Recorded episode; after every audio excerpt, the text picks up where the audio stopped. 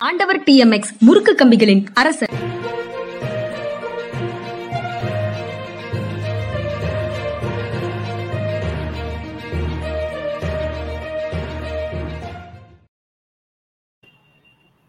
வணக்கம். வணக்கம். இது மனிதா மனிதா அரசியல் திறனாய்வாளர் ஓய்வு பெற்ற ஐஏஎஸ் அதிகாரி திரு பாலச்சந்திரன் அவர்களை நிகழ்ச்சிக்கு வரவேற்பதில் பெரும் மகிழ்ச்சி. வணக்கம் சார். வணக்கம்ங்க. வணக்கம். சார் தாடி வளர்த்தால் பிரதமர் ஆகிவிட முடியுமா? அப்படின்னு மகாராஷ்டிராவை சேர்ந்த ஒரு அமைச்சர் வந்து ராகுல் காந்தியை கிண்டல் பண்றாரு.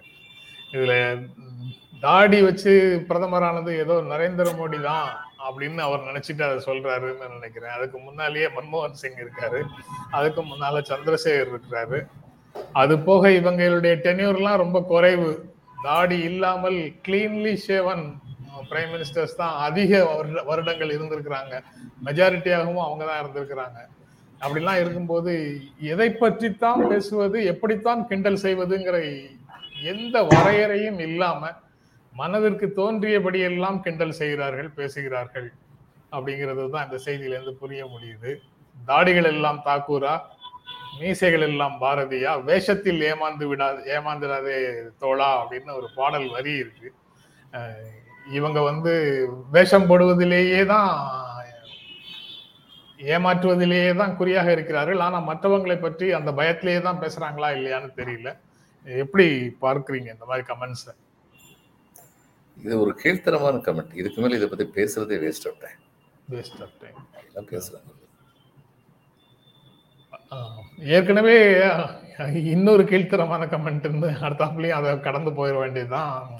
அவங்க வந்து சதாம் ஹுசேனோட அவர் தாடி வளர்த்து முதல்ல அந்த தோற்றம் வந்த உடனே சதாம் ஹுசேன் மாதிரி இருக்காரு அப்படி ஒரு தோற்றத்துல இருக்காருன்னு அவங்க ஏதோ ஒரு அப்சஷன் இருக்கு சார் அவங்களுக்கு அந்த தாடி மேல. இல்ல இந்த சதாம்? ஹுசேன் மாதிரி இருக்கான்னு சொல்ற இவங்களுக்கு சதாம் ஹுசேனை பத்தி எவ்வளவு முழுசா தெரியும்? தெரியும். காஷ்மீர் பிரச்சனையில இந்தியாவை சப்போர்ட் பண்ண ஒரே முஸ்லிம் நாடு சதாம் ஹுசேன் நாடு தான் இவங்களுக்கு தெரியுமா? தெரியுமா? அவர் மதச்சார்பற்ற நாடா தன்னுடைய நாட்டை ஆக்கணும்னு சொல்லி முயற்சி பண்ணான்னு தெரியுமா? பெண்கள் வந்து பர்தா அணியக்கூடாதுன்னு சொல்லி முதல்ல சொன்னது அவர் தான் தெரியுமா? அவற்ற குறைகள் இருந்தன. ஆனா அவரை வந்து எப்படி கீழ்த்தரமான முறையில வந்து பதவி இறக்குனாங்க அமெரிக்காக்காரங்கன்னு தெரியுமா?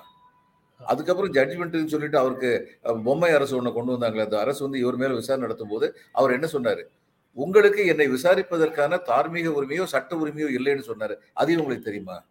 அதனால ஒண்ணும் தெரியாத அறிவிலிகள் இதெல்லாம் பேசுறதை பத்தி time. தாடியோட சதாம் ஹுசேனை பார்த்ததே வந்து கடைசி காலத்துல தானே சார். தலைமறைவாக இருந்து அந்த பதுங்கு குழியில இருக்கும்போது தானே அது வரைக்கும் அவர் வந்து ராணுவ உடையில கிளீன்லி ஷேவனா தானே அவர் ஃபுல்லா இருந்தாரு. அவர் எந்த மத மரபுன்னு கருதப்படக்கூடிய எந்த மரபின்படியும் அவர் இல்ல. He had his darker side like any man has. ஆனா அவருடைய ஒரு இவர் பத்தி அசஸ் பண்ணும்போது என்ன அசஸ் பண்ணணும்? அவர் தன்னுடைய நாட்டுல அதே மாதிரி தான் கடாஃபி அவர் பத்தி அவர் கவுத்து விட்டாங்க. அவர் கவுத்து விட்டதுக்கு அப்புறம் அந்த நாட்டு இன்னைக்கு லிபியா என்ன நிலைமையில் இருக்கு? லிபியால வந்து கடாஃபி இருந்தபோது அந்த நாட்டை சேர்ந்த ஒருத்தருக்கு வந்து உடல் நலம் இல்லைன்னா அந்த நாட்டுல அதுக்கான மருத்துவ வசதி இல்லைன்னா உலகத்துல எந்த நாட்டுக்கு வேணாலும் போய் அவர் ட்ரீட்மெண்ட் எடுத்துக்கிறதுக்கு முழு பணமும் அரசாங்கம் கொடுத்தது. இது உங்களுக்கு தெரியுமா? அங்க படிக்கிறதுக்கு வந்து மாணவர்கள் படிக்கிறதுக்கு எங்க வேணாலும் போய் படிக்கலாம். அதுக்கு அரசாங்கம் கொடுத்தது. வர்ற பெட்ரோல் பணத்தை அத்தனையுமே ஃபியூவல் பணத்தை அத்தனையுமே மக்களுக்காக அவர் செலவழிச்சாரு. அப்போ அதெல்லாம் பற்றி பேசவே மாட்டாங்க இன்னைக்கு அந்த நேரம் நாடு எந்த கதியில் இருக்கு? ஈராக்கை வந்து முதல்ல இவங்க பிடிச்ச உடனே இவங்க என்ன பண்ணாங்க? அமெரிக்க கம்பெனிகள் வந்து அந்த ஈராக்ல இருந்து ஆயில் ஃபீல்ட்ல இருந்து ஒரு பேரல் ஒரு டாலர் விலைக்கு வாங்கிட்டு போனாங்க. கொள்ளையடிச்சிட்டு போனாங்க. ஜனநாயகங்கிற பேர்ல உலகத்துல வந்து மேற்கத்திய நாடுகள் பல இடங்கள்ல வந்து தங்களுடைய சர்வாதிகாரத்தை தான் நிலைநாட்டியிருக்காங்க. இதுதான் உண்மை. இது எதுவுமே விவரம் விவரம் தெரியாம பேசுறாங்கன்னு சொல்லி நினைக்கிறேன். அவர் தாடி வளர்த்தாரு அதனால சதாம் ஹுசேன் மாதிரி இருக்காருன்னா அவர் தாடி வளர்க்காத போது சதாம் ஹுசேன் சதாம் ஹுசேன் என்ன நற்பண்புகள் இருந்தாலும் அதெல்லாம் இவற்றை இருந்துச்சா இல்லையா? அதை பத்தி பேச வேண்டியதானே இவங்களுக்கு சதாம் ஹுசேனை பத்தியே முழுசா தெரியாது. இவங்கெல்லாம் வந்து அரசியலுக்கு வந்திருக்காங்களா? அரசியல் வந்து பேசுறாங்க இதை விட இதை பத்தி சொல்றதுக்கு ஒண்ணும் இல்லை. நற்பண்புகள் அப்படின்னு சொன்னீங்களே சார். அது இருந்தா நாங்க ஏன் சார் இப்படி இருக்கோம்? அப்படிங்கிறது தான் பிரச்சனை. இந்த இந்த இந்த அடுத்த செய்தியையே பாருங்களேன். படிச்ச படிப்பை கேட்கிறது வந்து குழந்தைத்தனமான ஆர்வம்னு குஜராத் பல்கலைக்கழகம் சொல்லுது. என்ன படிப்பு படிச்சிருந்தாரு அப்படின்ற ஒரு பிரச்சனை வந்து சில ஆண்டுகளாக இந்தியாவை சுத்தி சுத்தி வருது. அதுல இன்ஃபர்மேஷன் கமிஷனுக்கு போகும்போது அவர் படித்த படிப்பை வந்து குஜராத் பல்கலைக்கழகமும் சொல்லணும் டெல்லி பல்கலைக்கழகமும் சொல்லணும். ஆர்டிஐல கேட்டா அதை சொல்லுங்க அப்படின்னு தகவல் ஆணையர் இன்ஃபர்மேஷன் கமிஷனர் சொல்லியிருந்தாரு. அதற்கு குஜராத் உயர் உயர்நீதிமன்றம் தடை போட்டது. அதாவது படிச்ச படிப்பை கேட்கக்கூடாது அப்படின்னு தடை போட்டது. இப்போ அது தொடர்பாக வழக்கு விசாரணை முடிந்து தீர்ப்புக்காக காத்திருக்குது. அந்த விசாரணையின் கடைசி நாள் அன்னைக்கு அவங்க வந்து பேசியிருக்கிறாங்க. இது குஜராத் பல்கலைக்கழகமுடைய ஸ்டேட்மெண்ட் வந்து அவர் ஒரு அவர் படித்த படிப்பை கேட்பது குழந்தைத்தனமான ஆர்வத்தில் கேட்பது அப்படின்னு சொல்றாங்க. சைல்டிஷ் இன்ட்ரெஸ்ட் uh, அப்படின்னு சொல்றாங்க. எப்படி? பிரதமருடைய கல்வி தகுதி வந்து ராணுவ ரகசியத்தை போன்றதா? அரசின் ரகசியங்களில் ஒன்றா? அபிஷியல் சீக்ரெட் ஆக்ட்ல வருமா? இந்த எந்த கேள்விகளுக்கும் யாரும் பதில் சொல்லல. தகவல் அறியும் உரிமை சட்டத்துல கூட ஆம், விலக்குகள்ல வந்து பதில் சொல்ல வேண்டிய விலக்குகள்ல இதை சேர்த்துட்டு பதில் சொல்ல வேண்டிய அவசியம் இல்லை. இது குழந்தைத்தனமான ஆர்வம்னு சொல்றாங்க. என்ன நடக்குதுன்னே புரிய மாட்டேங்குது. தீர்ப்பு என்ன வருங்கிறது இன்னொரு விஷயம். அது இன்னொரு விஷயம். தன்னுடைய நற்பெயரை காப்பாற்றிக் கொள்வதற்கு பிரதமர் தானாக முன் வந்து தன்னுடைய கல்வி தகுதியை பற்றி இவர்களுக்கு இருக்கிற சந்தேகங்களை தீர்த்து வைக்க வேண்டும். அதுதான் சரியா இருக்கும். அதை விட்டுட்டு இப்படி மறைக்க மறைக்க மக்களுக்கு வந்து இன்னும் சந்தேகம் தான் வரும். தேவையற்ற சந்தேகங்கள் தான் வரும். ஏற்கனவே படித்ததாக சொன்ன படிப்பு வந்து அந்த குறிப்பிட்ட காலத்துல அந்த பல்கலைக்கழகத்துல இல்ல அப்படிங்கிற மாதிரியான சர்ச்சைகள் அதை ஒட்டி வந்தது. ஆனால் அதனாலதான் இப்போ மறைக்கிறாங்களா? அல்லது அவர் வந்து ஆண்டுகளை நினைவில் வந்து நினைவில் இருந்து பேசும்போது ஆண்டுகளை தவறாக சொல்லியிருக்கலாம். அது வந்து மனித தவறுகள் தான். மனித தவறுகளில் ஒன்று தான் யாருக்குமே நிகழக்கூடியது தான் அப்படி ஏதாவது சொல்லிட்டு கடந்து போக முடியும். ஆனால் எதுவுமே அந்த மாதிரி எந்த முயற்சிகளுக்குள்ள போகாம அவர்கள் மறைப்பதிலிருந்து இருந்து தான் அதை பற்றிய கியூரியாசிட்டி மக்களுக்கு அதிகமாக வருது. இது அவர் வெளிப்படைத்தன்மையோடு அவர் பேசுறது மற்றவங்களாம் பேசுற முன்னாடி அவரே முன் வந்து பேசுறது நல்லது. அதுக்கப்புறம் படிப்பு பத்தி ஒரு பிரச்சனையா சார்? நான் படிக்கல. ஆனால் என்னால் ஆட்சியை நிர்வாகத்தை நல்லபடியாக கொடுக்க முடியும். எனக்கு அடிப்படையான நேர்மை இருக்குது. இந்தியாவின் மரபுகளை இந்திய அரசமைப்பு சட்டத்தின் உணர்வுகளை புரிந்து கொண்ட மனிதனாக நான் இருக்கிறேன்.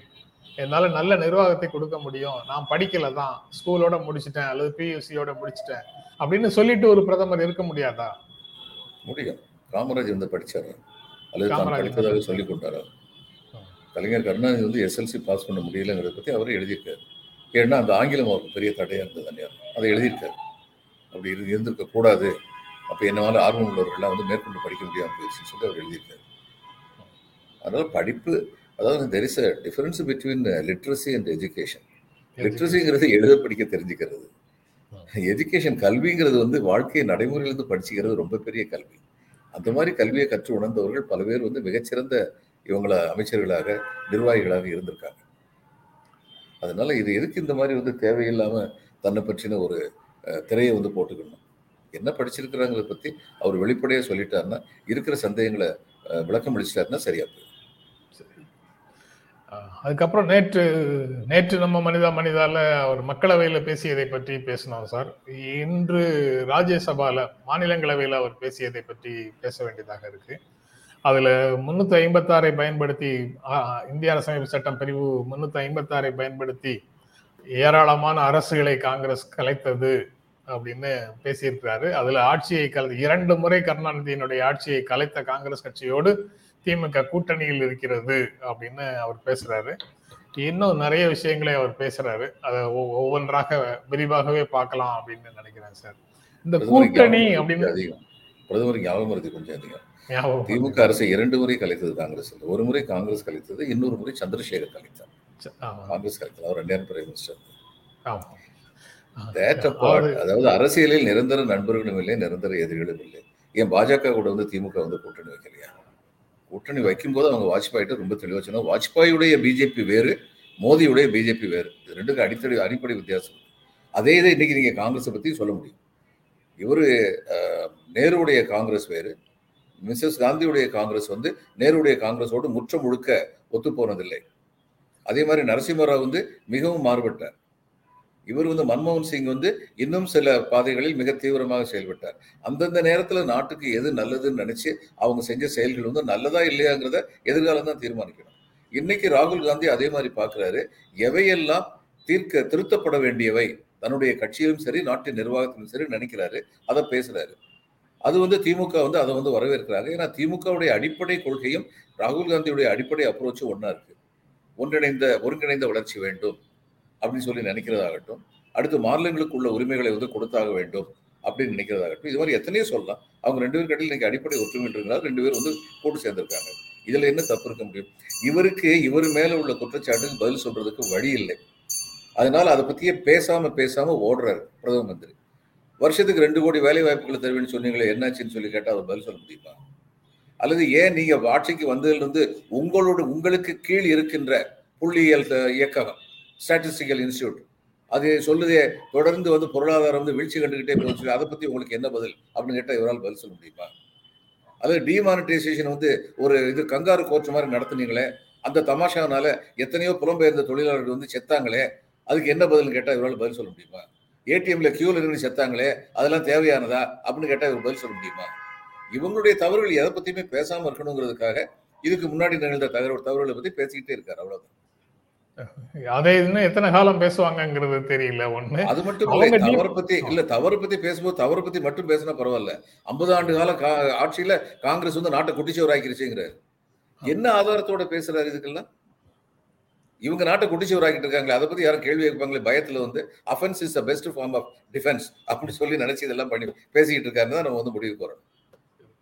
அதுல குறிப்பிடத்தக்க செய்தி சார் இந்திரா காந்தி எமர்ஜென்சி கொண்டு வரும்போது கூட அவங்க சொன்ன வார்த்தைகளுக்கு அப்போது அவங்க வேறு மாதிரி அதிகாரத்தை குவிப்பதற்காக அப்படி சொல்றாங்கன்னு நினைத்தவர்கள் பலரும் கூட இப்போது அதை மறு ஆய்வு செய்கிறார்கள்ங்கிற உண்மையும் இருக்கு. அவங்க வந்து ச- அந்நிய சதியை அந்நிய சதியோடு சேர்ந்து உள்ளூர் கலவரக்காரர்களும் இணைந்து நிற்கிறார்கள் உள்ளூர் கலகக்காரர்களும் இணைந்து நிற்கிறார்கள் அப்படின்னு அவங்க அந்த பீரியடை சொன்னாங்க. அப்படிப்பட்ட காலத்துல இருக்கிறோம்னு சொன்னாங்க. இப்போது நடந்து கொண்டிருக்கக்கூடிய நிகழ்வுகளை பார்க்கும்போது அவங்க அன்று சொன்னதுல உண்மை இருக்குமோ அப்படின்னு சந்தேகப்படக்கூடிய நிலை இருக்குது. அதை மறு ஆய்வுக்கு உட்படுத்த வேண்டியது அவங்க அவங்களை மறு வாசிப்பு இந்திரா காந்தியினுடைய ஸ்டேட்மெண்ட்ஸை வந்து இப்போது மறு வாசி வாசிப்பு செய்ய வேண்டிய அவசியம் இருக்கிறதாக ஒரு உணர்வு வருது. இவங்க அன்றைக்கு செய்ததெல்லாம் நமக்கு வெளியில தெரியாம இருந்திருக்கு. ஜனநாயகத்தின் போர்வையில இவர்கள் அதை செய்திருக்கிறார்களோ அப்படிங்கிற ஒரு எண்ணம் வந்து பலரோடு பேசும்போது கிடைக்குது. அவங்க இந்த மாதிரி கருத்துக்களை சொல்றாங்க. ஆனா அவங்க மறு மறு மறுவாசிப்புக்கு உட்படுத்தணும்னு இப்ப இண்டிபெண்டா இருக்கிற நானோ நீங்களோ சொல்ற மாதிரி நீங்க இன்னும் சொல்லல. அப்படி நம்ம நினைச்சா சொல்ற மாதிரி அவங்களால அரசியல் கட்சிகளுக்குள்ள இருக்கக்கூடியவங்களால சொல்ல முடியல. அதனால அவங்க வந்து அதை அப்படியே அந்த சிந்தனையோடவே அதை வச்சிட்டு இருக்கிறாங்கிறத நான் சிலரோடு பேசும்போது உணர்ந்திருக்கிறேன். அதுவும் அரசியல் சூழல் மாறும்போது புரிதல்களும் உத்திகளும் மாறும்ங்கிறதும் ஒரு யதார்த்தமான அரசியல் நிலை தானே சார். நீங்க வந்து எழுபதுகள்ல கலைஞர் அரசை க- கலைத்தார்கள் எண்பதுல எம்ஜிஆர் அரசை கலைத்தார்கள்னா ஆஹ், அதற்காக காலமெல்லாம் அவர்களோடு எதிரணியில தான் இருக்கணும்னு ஏதாவது இருக்கா? எந்த கட்டாயம் கிடையாது. ஹிந்து வந்து அன்னைக்கு வந்து நைன்டீன் செவன்டி சிக்ஸ் பிப்ரவரி ஒன்று நினைக்கிறேன். அந்த அரசு கலைக்கப்பட்ட போது ஜனவரி வந்து தலையங்கத்துல இது என்னைக்கோ கலைச்சிருக்க வேண்டியவன் லேட்டாக தான் எடுத்திருக்காங்கன்னு சொல்லி சொன்னாங்க. அந்நேரம் அவங்களுக்கு வந்து ஜனநாயக மாண்பு வந்து அவங்க காப்பாத்தினாங்க ஹிந்து? இந்த மாதிரி ஒரு மாநில அரசை கலைக்கிறது வந்து மாநில அரசு தவறு செய்தால் அந்த தவறுக்கான படிப்பினையை மக்கள் தான் கொடுக்க வேண்டும். அதுதான் ஜனநாயகம். அப்ப மத்திய அரசு தவறு செஞ்சா யார் கொடுப்பாங்க? அவங்கள யார் டிஸ்மிஸ் பண்ணுவாங்க? அதனால அது தவறு. ஆனால் அந்த தவறை வந்து அன்னைக்கு ஆதரிச்சாங்க பல பேர். அவங்கெல்லாம் ஆதரிச்சது காரணம்? உள்ளூரில் உள்ள நிலைமையை பார்த்து தங்களுக்கு வசதியாக அன்னைக்கு வந்து அந்த ஸ்டாண்ட் இருக்குங்கிறதுனால அதிர்ச்சாங்க ஏன்? இந்த இந்த நாட்டு அதுக்கப்புறம் வந்து ஒன்பது வருஷம் சிஎம் இருந்த எம்ஜிஆரே வந்து அவசர நிலை பிரகடனத்தையும் ஆரம்பிச்சாரு ஆதரிச்சாரு.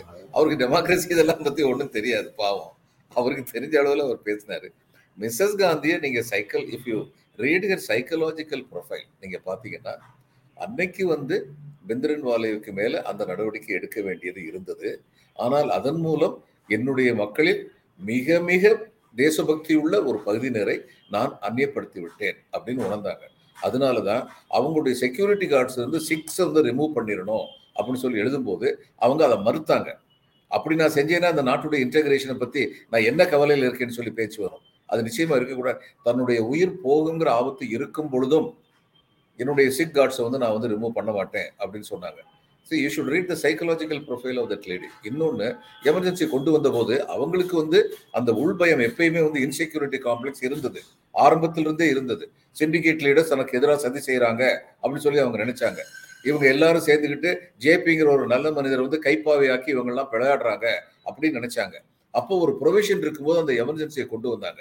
ஆனால் அடிப்படையில் தான் ஒரு ஜனநாயகவாதி தான் என்பதை மிக மிக நேர்மையான தேர்தலை நடத்துவதன் மூலம் நிரூபித்தார்கள். எல்லாத்தையும் சேர்த்து வச்சு தான் பேசணும். I still believe emergency was an aberration எமர்ஜென்சியை கொண்டு வந்துடக் கூடாது ஆனா கொண்டு வந்த அந்த அம்மா வந்து அடுத்து அந்த மாதிரி ஒரு நேர்மையான தேர்தல் நடத்தினாங்க. தேர்தல் கமிஷனுக்கு அவங்க உத்தரவு போடல. தேர்தல் கமிஷன் அவங்க சொன்னபடியெல்லாம் டான்ஸ் ஆடல. இதையெல்லாம் மனசுல வச்சுக்கிட்டு தான் அவங்கள பத்தின கணிப்பை வந்து நம்ம வந்து உறுதியாக்க முடியும்.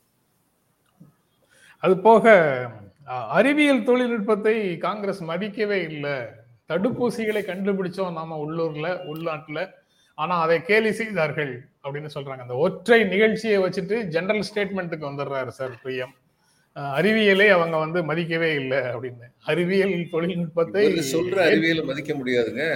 ஜெனட்டிக் இன்ஜினியரிங் அந்த காலத்துல இருந்ததுனால தானே இவருக்கு வந்து பிள்ளையாருக்கு வந்து யானை தலையை வச்சாங்கன்னு பேசினாரு.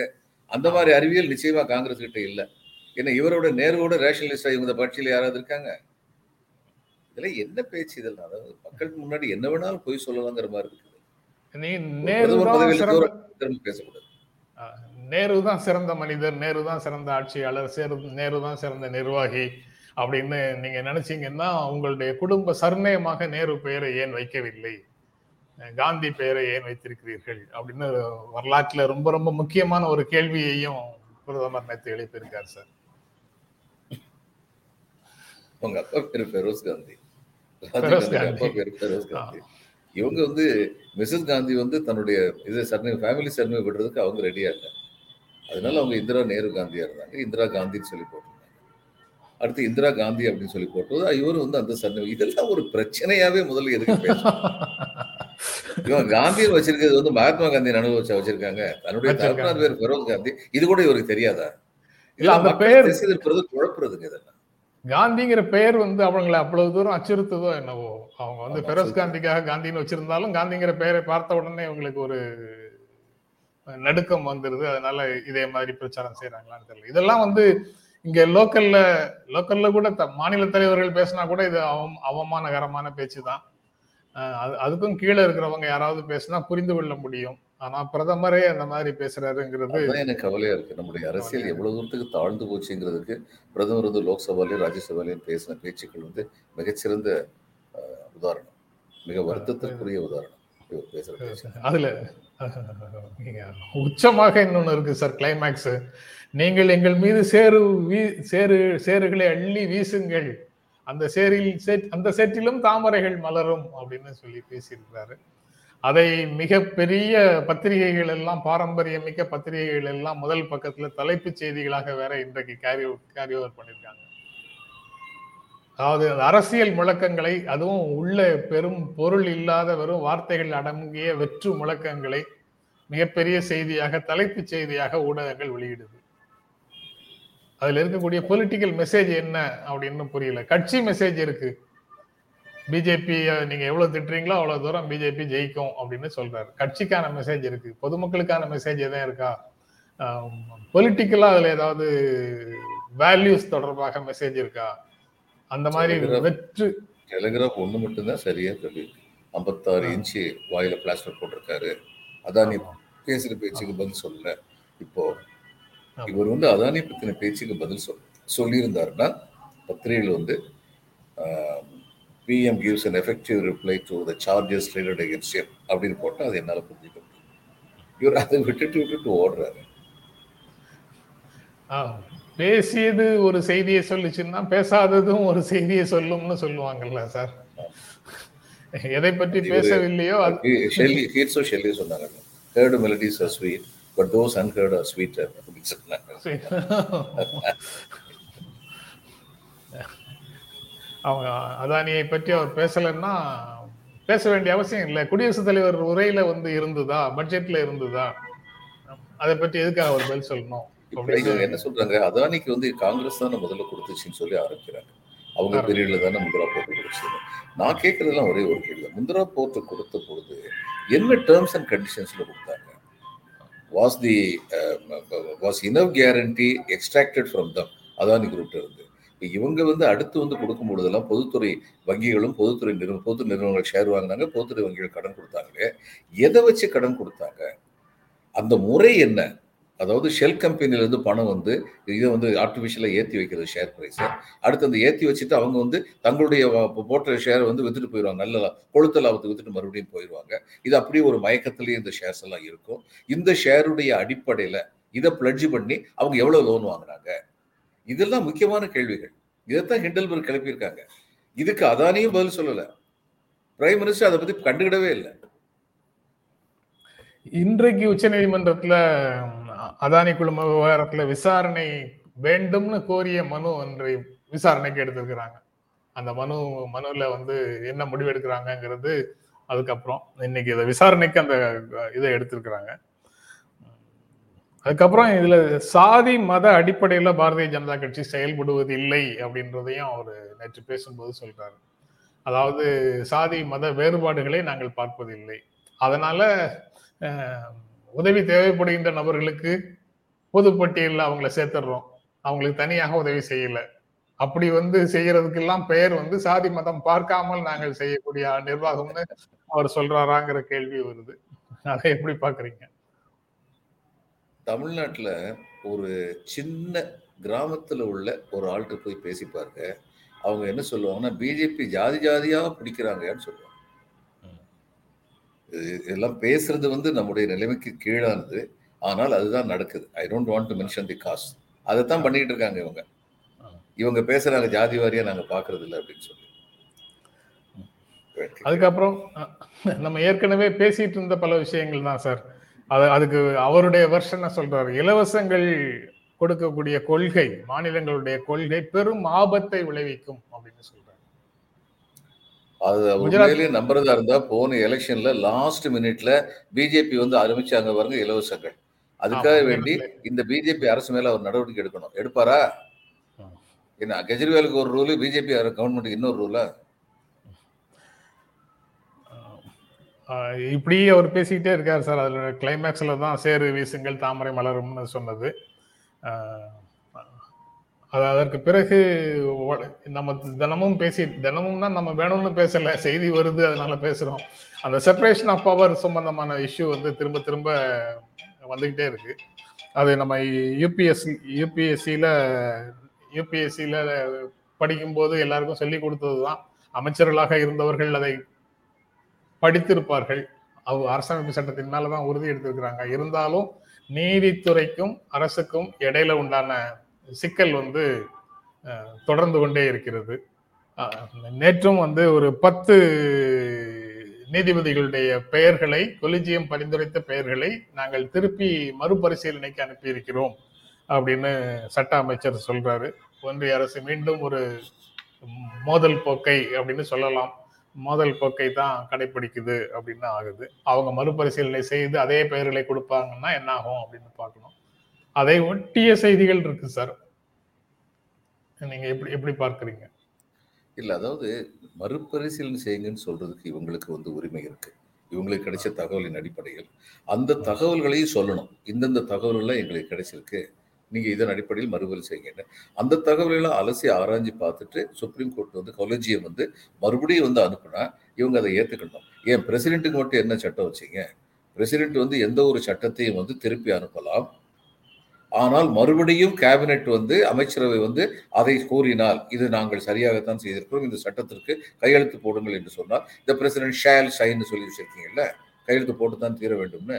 அது மாதிரி தானே கொலேஜியத்திலையும் பண்ணணும். எங்களுக்கு வசதியானதுலாம் ஒரு ரூலு எங்களுக்கு வசதி இல்லாததில் இன்னொரு ரூலு அப்படின்லாம் பேசக்கூடாது இல்லை அவரு சொல்றாரு அதாவது மாநில அரசுக்கும் ஒன்றிய அரசுக்கும் அவர் சொல்லலை இதை மாநில அரசுக்கும் ஒன்றிய அரசுக்கும் இடையிலான சிக்கல்களை விட ஒன்றிய அரசுக்கும் நீதித்துறைக்கும் இடையிலான சிக்கல்கள் அன்றாடம் வருது. அதாவது ஃபெடரலிசம் தொடர்பான ஆபத்தை விட இந்த செப்பரேஷன் ஆஃப் பவர்ஸ்ல உண்டான ஆபத்து வந்து ரொம்ப அதிகமாக இருக்கு. அந்த அளவுக்கு அந்த மோதல் தினமும் நடந்துட்டு இருக்கு. என்ஜேஏசி மாதிரியான சட்டம் ஒன்றை நீதிபதிகள் நியமனத்திற்கான ஒரு சட்டத்தை கொண்டு வருவதற்கு அரசிடம் எந்த திட்டமும் இல்லைன்னு நேற்றும் சொல்றார். அதாவது அது- அது அதனுடைய இன்னொரு வெர்ஷன் இருக்கு. அதை நீங்க சொல்லிடுவீங்கன்னு நினைக்கிறேன். அவங்களுக்கு மெஜாரிட்டி இல்லை. இல்ல கான்ஸ்டியூஷனல் அமெண்ட்மெண்ட்டுக்கு மெஜாரிட்டி இல்லை. அதனால அந்த அதை திட்டம் இல்லைன்னு சொல்றாங்க. என்னைக்கு கிடைக்குதோ அன்னைக்கு வந்து அதை செய்வாங்கன்னு தான் நம்புறதுக்கு இடம் இருக்கு. அது- போக இன்னொரு அதுல முக்கியமான செய்தி சார். இடஒதுக்கீடு நடைமுறை நீதிபதிகள் நியமனத்தில் இல்லை அப்படின்னு சொல்றாரு. அந்த கொலிஜியம் சிஸ்டம் ஆஃப் ஜுடிஷியல் அப்பாயின்மெண்ட்டுக்கு எதிராக ஒரு மக்களுடைய உணர்வை கிளப்பும் விதமாக ஒவ்வொரு விஷயமா சொல்றாங்களோன்னு சந்தேகமாகவும் இருக்கு. இவங்க கொண்டு வர வேண்டியதானே அந்த ரிசர்வேஷன். கொண்டு வந்து பார்க்கட்டுமே டெஸ்ட் கேஸா ஜுடிஷியரி அதை ஏத்துக்குதா இல்லையான்னு சொல்லி. இவங்க ஏன் கொண்டு வரல? இதுக்கு எதுக்கு ஜுடிஷியரி வந்து குறை சொல்றீங்க? நாடாளுமன்றத்துல கொண்டு வர முடியும். ஆமா ஏன் கொண்டு வர முடியாது? It's an executive order any appointment done by the president of India it be brought under reservation it's an executive order இதுக்கு நாடாளுமன்றத்துக்கு கூட போக வேண்டியது இல்லையா. ஆர்மியில் வந்து ரிசர்வேஷன் வேண்டாம் அந்நியாரம் ஜெனரல் சொன்னாரு. இந்த ரிசர்வேஷன் வரும்பொழுது அதை இவர் ஏத்துக்கிட்டாரு. ஜவஹர்லால் நேரு ஏத்துக்கிட்டாரு. இன்னைக்கு வரைக்கும் ஆர்மியில் வந்து ரிசர்வேஷன் கிடையாது. மற்றபடி இங்கெல்லாம் ரிசர்வேஷன் இருக்கக்கூடாதுன்னு சொல்லி என்ன சட்டம் இருக்கு? அப்படின்னு சொன்னா கொலீஜியத்தில் உள்ளவங்களுடைய ஆதிக்க மனப்பான்மை ஏதாவது இருந்தா அதுவும் வெளியில வரும். நல்லதுதான் அது வெளியில வரட்டும். நம்ம யாரையும் வந்து சப்போர்ட் பண்ணல. நம்ம சப்போர்ட் பண்றது இந்திய அரசியலமைப்பு சட்டத்தையும் இந்திய மக்களுடைய நன்மையும் தான். வேற எதுவும் கிடையாது. அவர் பேசும்போது விக்டோரியா கௌரி அதாவது அவர் விக்டோரியா கௌரி நியமனம் தொடர்பாக All India Trinamool Congress AITC Jawhar Sircar கேள்வி எழுப்பியிருக்கிறாரு. இந்த மாதிரி வெளியில எல்லாம் பேசியிருக்கிறாங்களே அவங்கள வந்து நீதிபதியா நியமிச்சிருக்கிறது சரிதானா? அந்த நடைமுறை சரிதானா? அப்படின்னு அவர் நாடாளுமன்றத்துல கேள்வி எழுப்பும்போது மாநிலங்களவையில கேள்வி எழுப்பும்போது ரிஜு சட்ட அமைச்சர் ரிஜு சொல்றாரு. கருத்து வேறுபாடுகள் இருக்கத்தான் செய்யும். அதை நாம வந்து கலைந்து கொள்ளலாம். கருத்து வேறுபாடுகள் அதிகமாக இருக்கிற இடங்கள்ல தான் வந்து அதற்கான தீர்வும் கிடைக்கும். அப்படின்னு சொல்லியிருக்கிறாரு. அதை ஒட்டி மாநிலங்களவை தலைவர் குடியரசு துணைத் தலைவர் சொல்றாரு சார். உச்ச நீதிமன்றம் முடிவு செய்த ஒரு விஷயத்தை இங்கு மீண்டும் எழுப்புகிறார் அதனால அதை நம்ம புறந்தள்ளி விடலாம் அப்படின்னு சொல்றாரு. எப்படி? இவர்தான் கொஞ்ச நாளைக்கு முன்னால. ஒரு ரெஜிமும் சேர்ந்து தான் உச்சநீதிமன்றத்தை வந்து சேலஞ்ச் பண்ற மாதிரி பல கருத்துக்களை சொன்னாங்க. சொன்னாங்க. இன்னைக்கு இவங்களுக்கு இது வசதியா இருக்குங்கிறதுனால அவங்க தங்களுடைய ஆட்டு வந்து ஜட்ஜா போறதுக்கு வந்து அவங்க அப்ஜெக்ட் பண்ணலங்கிறனால இனிமே இதை பத்தி பேசக்கூடாது. செப்பரேஷன் ஆஃப் பவர்ஸ் இருக்கு. அவங்களுடைய முடிவுகளை நீங்க எடுக்கக்கூடாது நீங்க பேசக்கூடாது அப்படின்னு சொல்லி சொல்றாங்க. இன்றைக்கு தமிழ்நாடு தொடர்பாக ஈரோடு பற்றி எதுவுமே பேசல சார். இன்னைக்கு முழுக்க முழுக்க டெல்லியிலேயே இருந்துட்டு பேசிட்டோம். அந்த செய்திகள் எதையும் பேசலை.